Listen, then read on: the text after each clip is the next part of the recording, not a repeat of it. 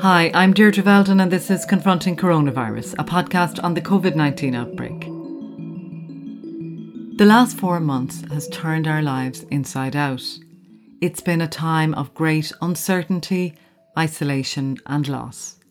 There will be a fallout from this, and its impact on our mental health has yet to be truly felt. Dr. Tony Bates is a clinical psychologist. Tony, we, we've already heard about the tsunami of mental health challenges we can expect to see post COVID in the coming year.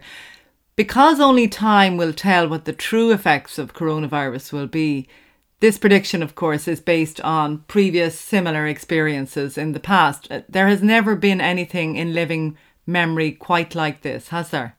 Not at all. And, and it's a very good point you're making because it's not over. So a lot of the other studies are based on disasters or epidemics that ended and they were they followed up. This one we're in the middle of it and you could argue that we have no idea what works when we're still going through it. I mean even this morning all the news about you know locking people up again or lockdowns in spain and, and elsewhere that are happening. I mean, I mean, so we don't know. We're still living with a huge uncertainty, and and that's being protracted over time, and will continue to be. So so there will be a, a, great deal of need. You know, there's no doubt a tsunami of need will come because you've got all the major uh, precipitators of, of mental vulnerability. Uh, what I had said in the article was there's a, there's a tsunami of need, and the need is coming from people who we know are disadvantaged already. And on top of that, they have um, isolation, they have loneliness, they have financial troubles, they have uh, probably inability to access supports that they normally rely on. You know, the, the, the, the, the, the parents or the, the family friend or the, you know, who comes around for tea or they go out for a pint um, or even the services, because the services are located in hospitals, which in the mind of a lot of vulnerable people are centers for the pandemic, COVID 19. Um, so they don't want to go there. Uh, so, you know, their, their, their stress levels are up and their support system is down. And that combination can throw any of us um, off.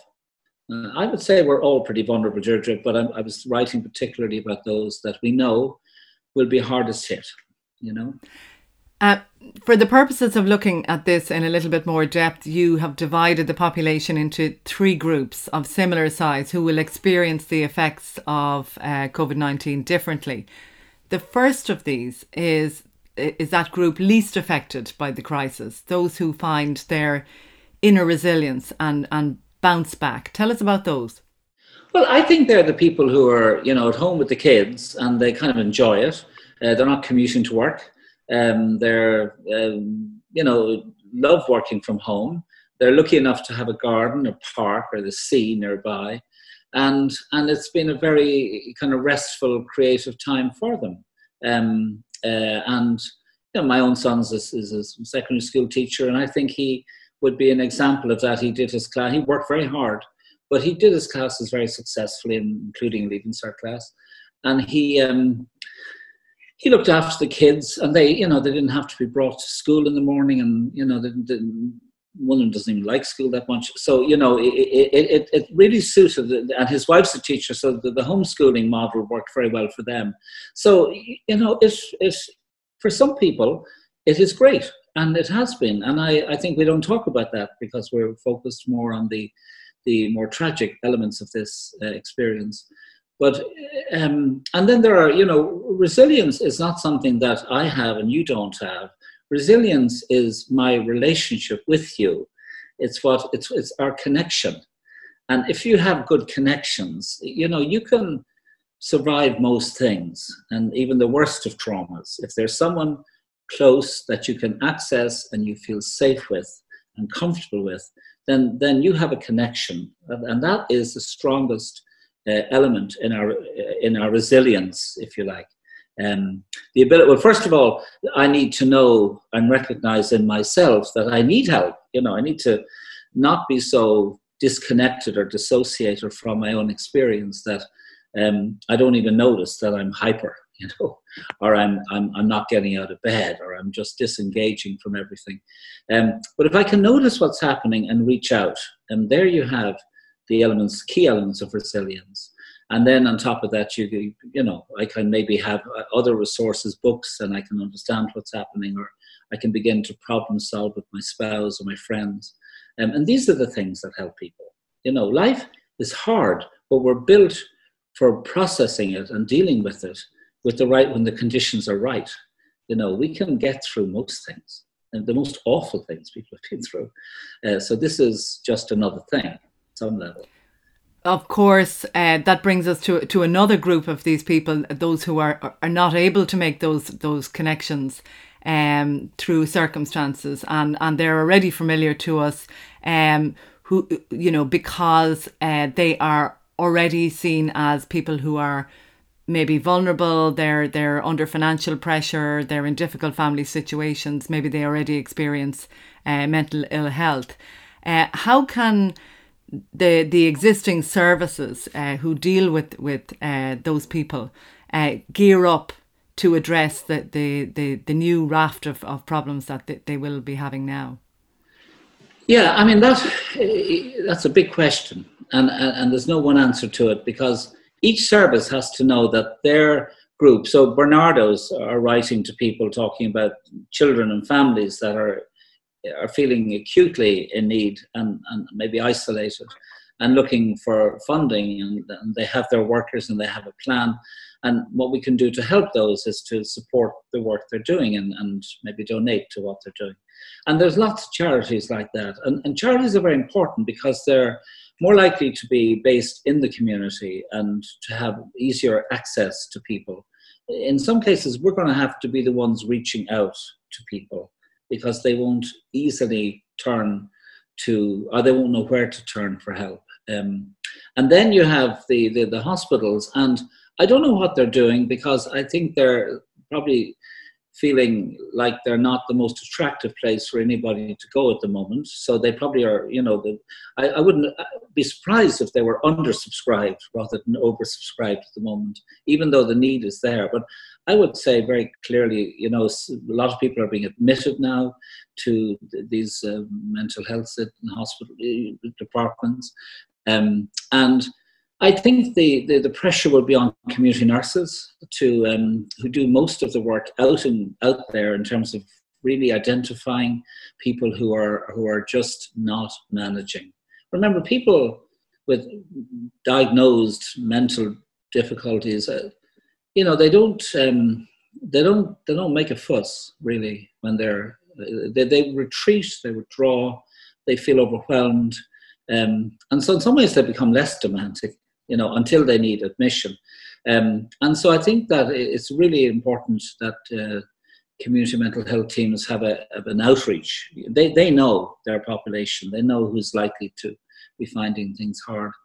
Um, so yeah, I think that that uh, you know there are so, and there are people who need help with with financial advice.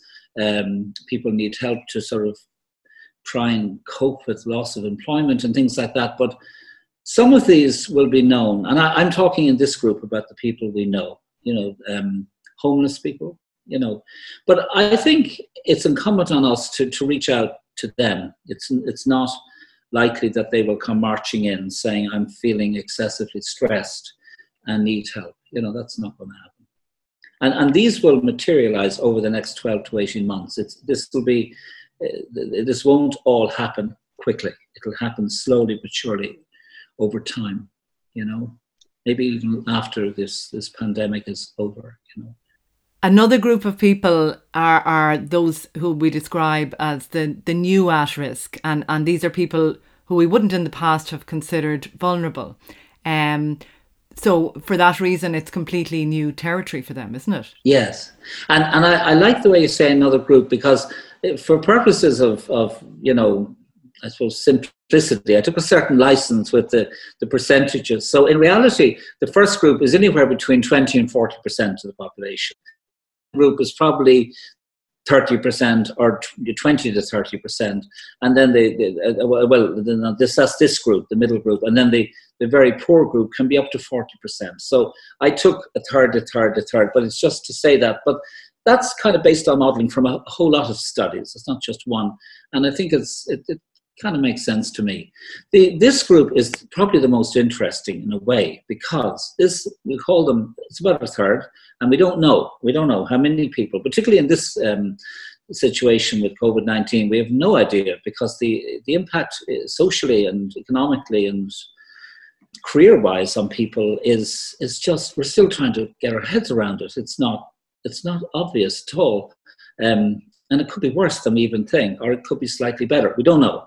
So, but but here's what we do know: we know that people who are find themselves in this new territory where they're emotionally highly stressed, you know, and where they're also dealing with loss. Loss maybe of people in their lives, but loss of livelihoods, loss of self-esteem, um, and loss of self-confidence. And they're facing back into a, a job market where there is an excess of people applying for any jobs, uh, where there are far more people unemployed than previously. And so they're competing and they're having to deal with the pressure that that brings even before they apply for a position or go looking. Um, so you've all that going on, and these are people who previously may have been quite competent, um, who functioned really reasonably well, and uh, haven't experienced massive anxiety or depression or post trauma or, or complicated grief. And suddenly they're having pieces of all of these things in their lives. Um, and I think the first thing is that you know is is this it's a kind of a loss of identity because I've always managed my life and now somehow I'm not. So that's the first thing, and it's a it's it's a it's a huge um, wallop to somebody's self image. Um, and then the second thing is you know um, how do I respond to this situation? How do I process this? How do I find my inner strength to, to, to, to face into a, a change situation where I have real problems in living? And I don't have mental illness, I, I have real problems in living. They can cause me to have massive mental health, emotional um, upset and distress but they're real problems. So how do I do that? You know, and I think that this group, what we know about them is that um, the research uh, of Bonanno and people like that would say this group, about half of them present fine. You know, so coming out of lockdown now, there are people you know and I know who are saying, I'm fine. This is great. It didn't, you know, maybe they have held on to their job, but they're not fine.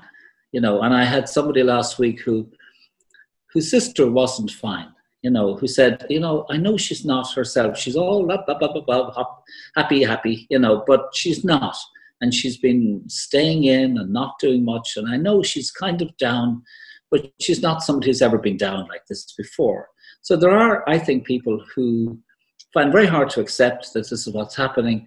Um, and, and the experience there is that they, they, they go downhill. In fact, they decline and they go into the same state of mind as the people who have these sort of massive chronic stresses and difficulties. Okay, so they go right into that that group of you know, um, or wherever you put them on a graphic.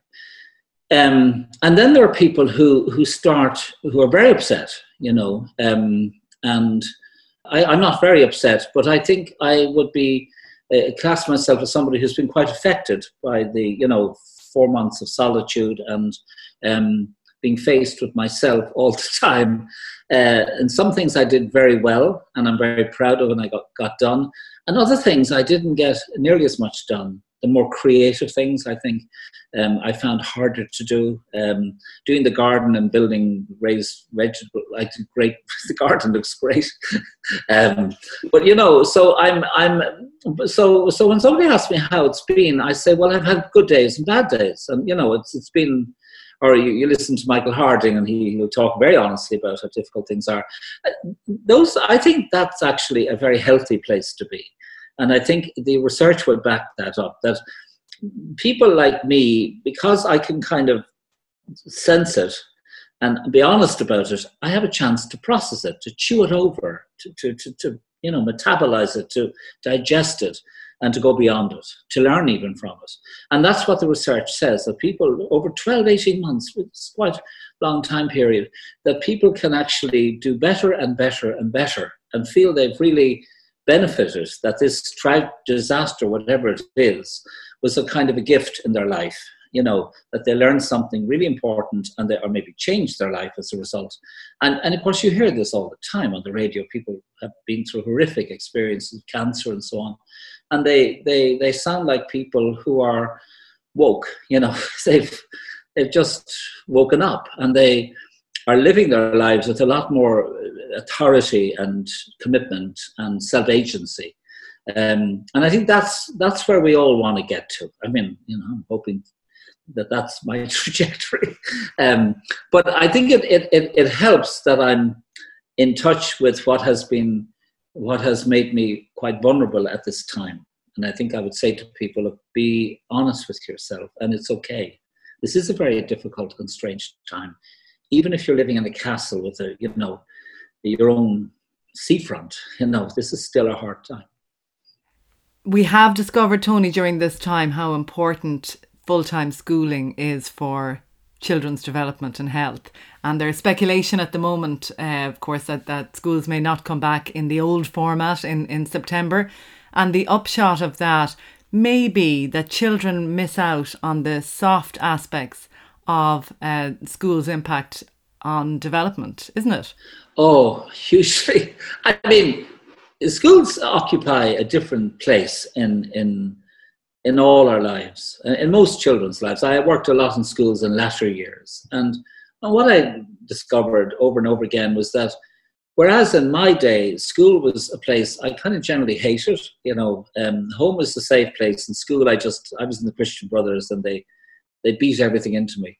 Um, but, you know, now it's often the opposite. And for many, many children, school is a safe place.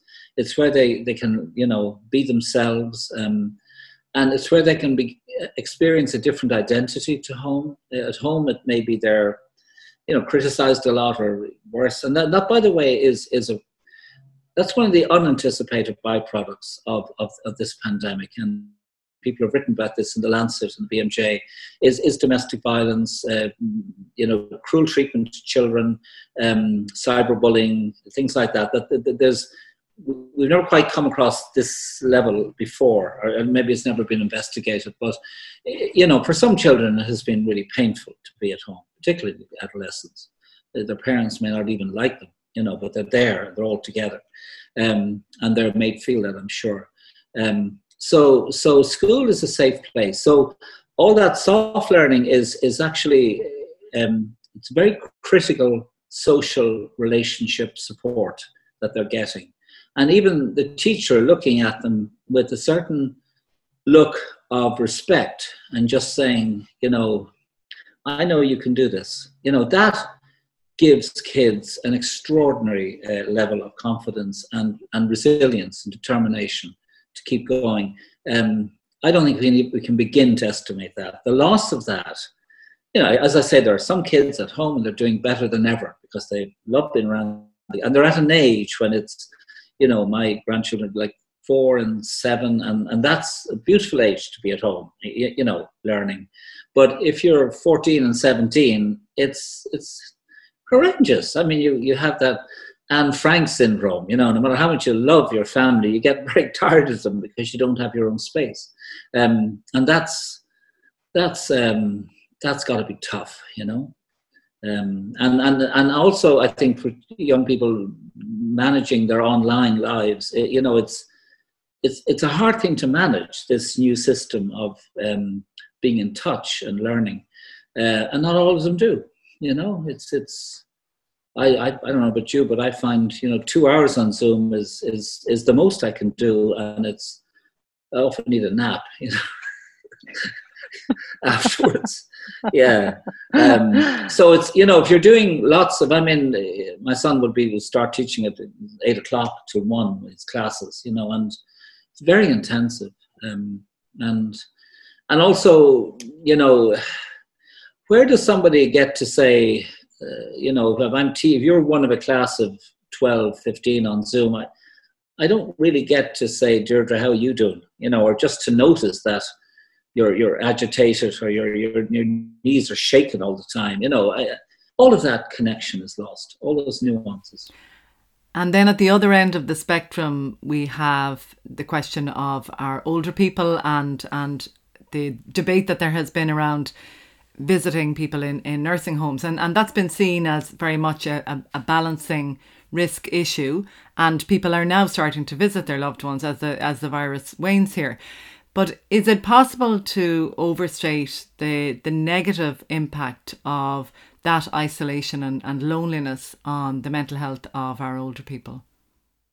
Well, I, I think you, you know again, I don't think we know. I think the the other here's something that's really important to say. We really need to think about the word subjectivity, okay? Which is to say that people have their own particular reactions to this experience.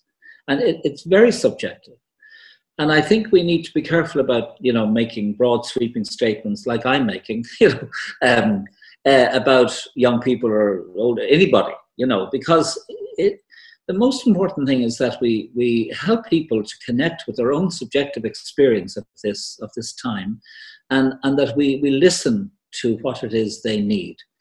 In general, I think it must be awful hard for older people who, who really relied on that visit once, twice a week from a, daughter or son, or if they're a grandchild, uh, that lifted their world. Um, that has to be very difficult. Um, the loss of people when you can't be present at the funeral. I've been at a, number of um, COVID funerals, you know, online. We had a family member die, and it was uh, it was dignified, uh, but very strange, uh, and and nothing like what we all needed, which was that camaraderie and laughing and talking and remembering the person in, in, in a fond way, you know which is the work of mourning and grief. So a lot of grief gets stuck. It's it's it's gets locked, lodged in. It doesn't get expressed and worked through. So I imagine there'll there'll be delayed grief reactions across the country in a lot of cases.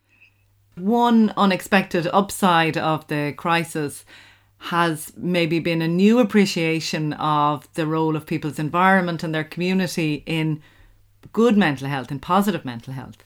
Isn't that the case?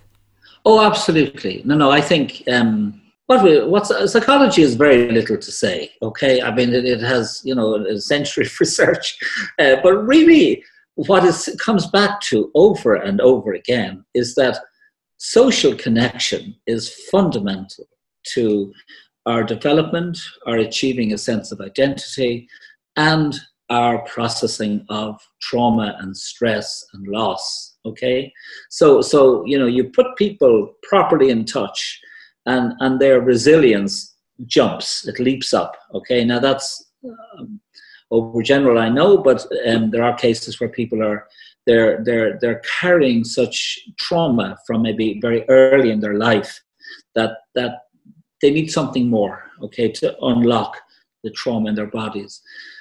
But yeah, I, I think we, you know, we need each other, and and and it, it has been beautiful to watch some of the videos and the, the, the creative things people have done, putting the movie on the side of the house in Cork, all these kind of small but really creative things that have brought people together. And, and I find it here, even in a social distant way, on the edge of a cliff in the northwest, you know, meeting neighbours, and you know, we all stand, we just meet them, and I'm walking on the headland, you know, and I'm lucky enough to have that. And and but you know those moments of connection and how you're doing and it's wonderful. You know it it it. So yes, we appreciate I hope each other a lot more, and we appreciate the people who serve us. You know and who who are my postman and my shelf stacker in SuperValu and my you know and, and all the frontline people. Many of whom have yet to maybe uh be, count the cost of what it has done to them being in being on the front line and witnessing you know very painful death so you know yes i think we're hopefully a little bit more aware of um, of what's there and, and, and maybe more aware of ourselves because i do think as we lost connection with other people we had a chance whether we wanted it or not to make a deeper connection with ourselves and to be honest with with maybe our limits and maybe we couldn't we discovered we can't do everything we thought we could do. You know i certainly discovered i couldn't be quite as prolific as i as i imagined i'd be. You know the way you always say if i wasn't so busy i'd get that done you know. Well i haven't been so busy and i haven't got it done so i got other things done. But i've learned what i can manage in a day and what's a good day and you know and i've been i've learned to be more responsible. I'm the one running my life. No one is going to come and save me. And that's I'll have all the support. Of course, I need that, but yeah, it's been a, a growing experience for me, and I hope for many other people. Tony, thanks very much. My thanks to Declan Conlon and Suzanne Brennan, who produced today's podcast, and thanks for listening. Stay up to date with the latest developments at irishtimes.com. We'll be back later in the week.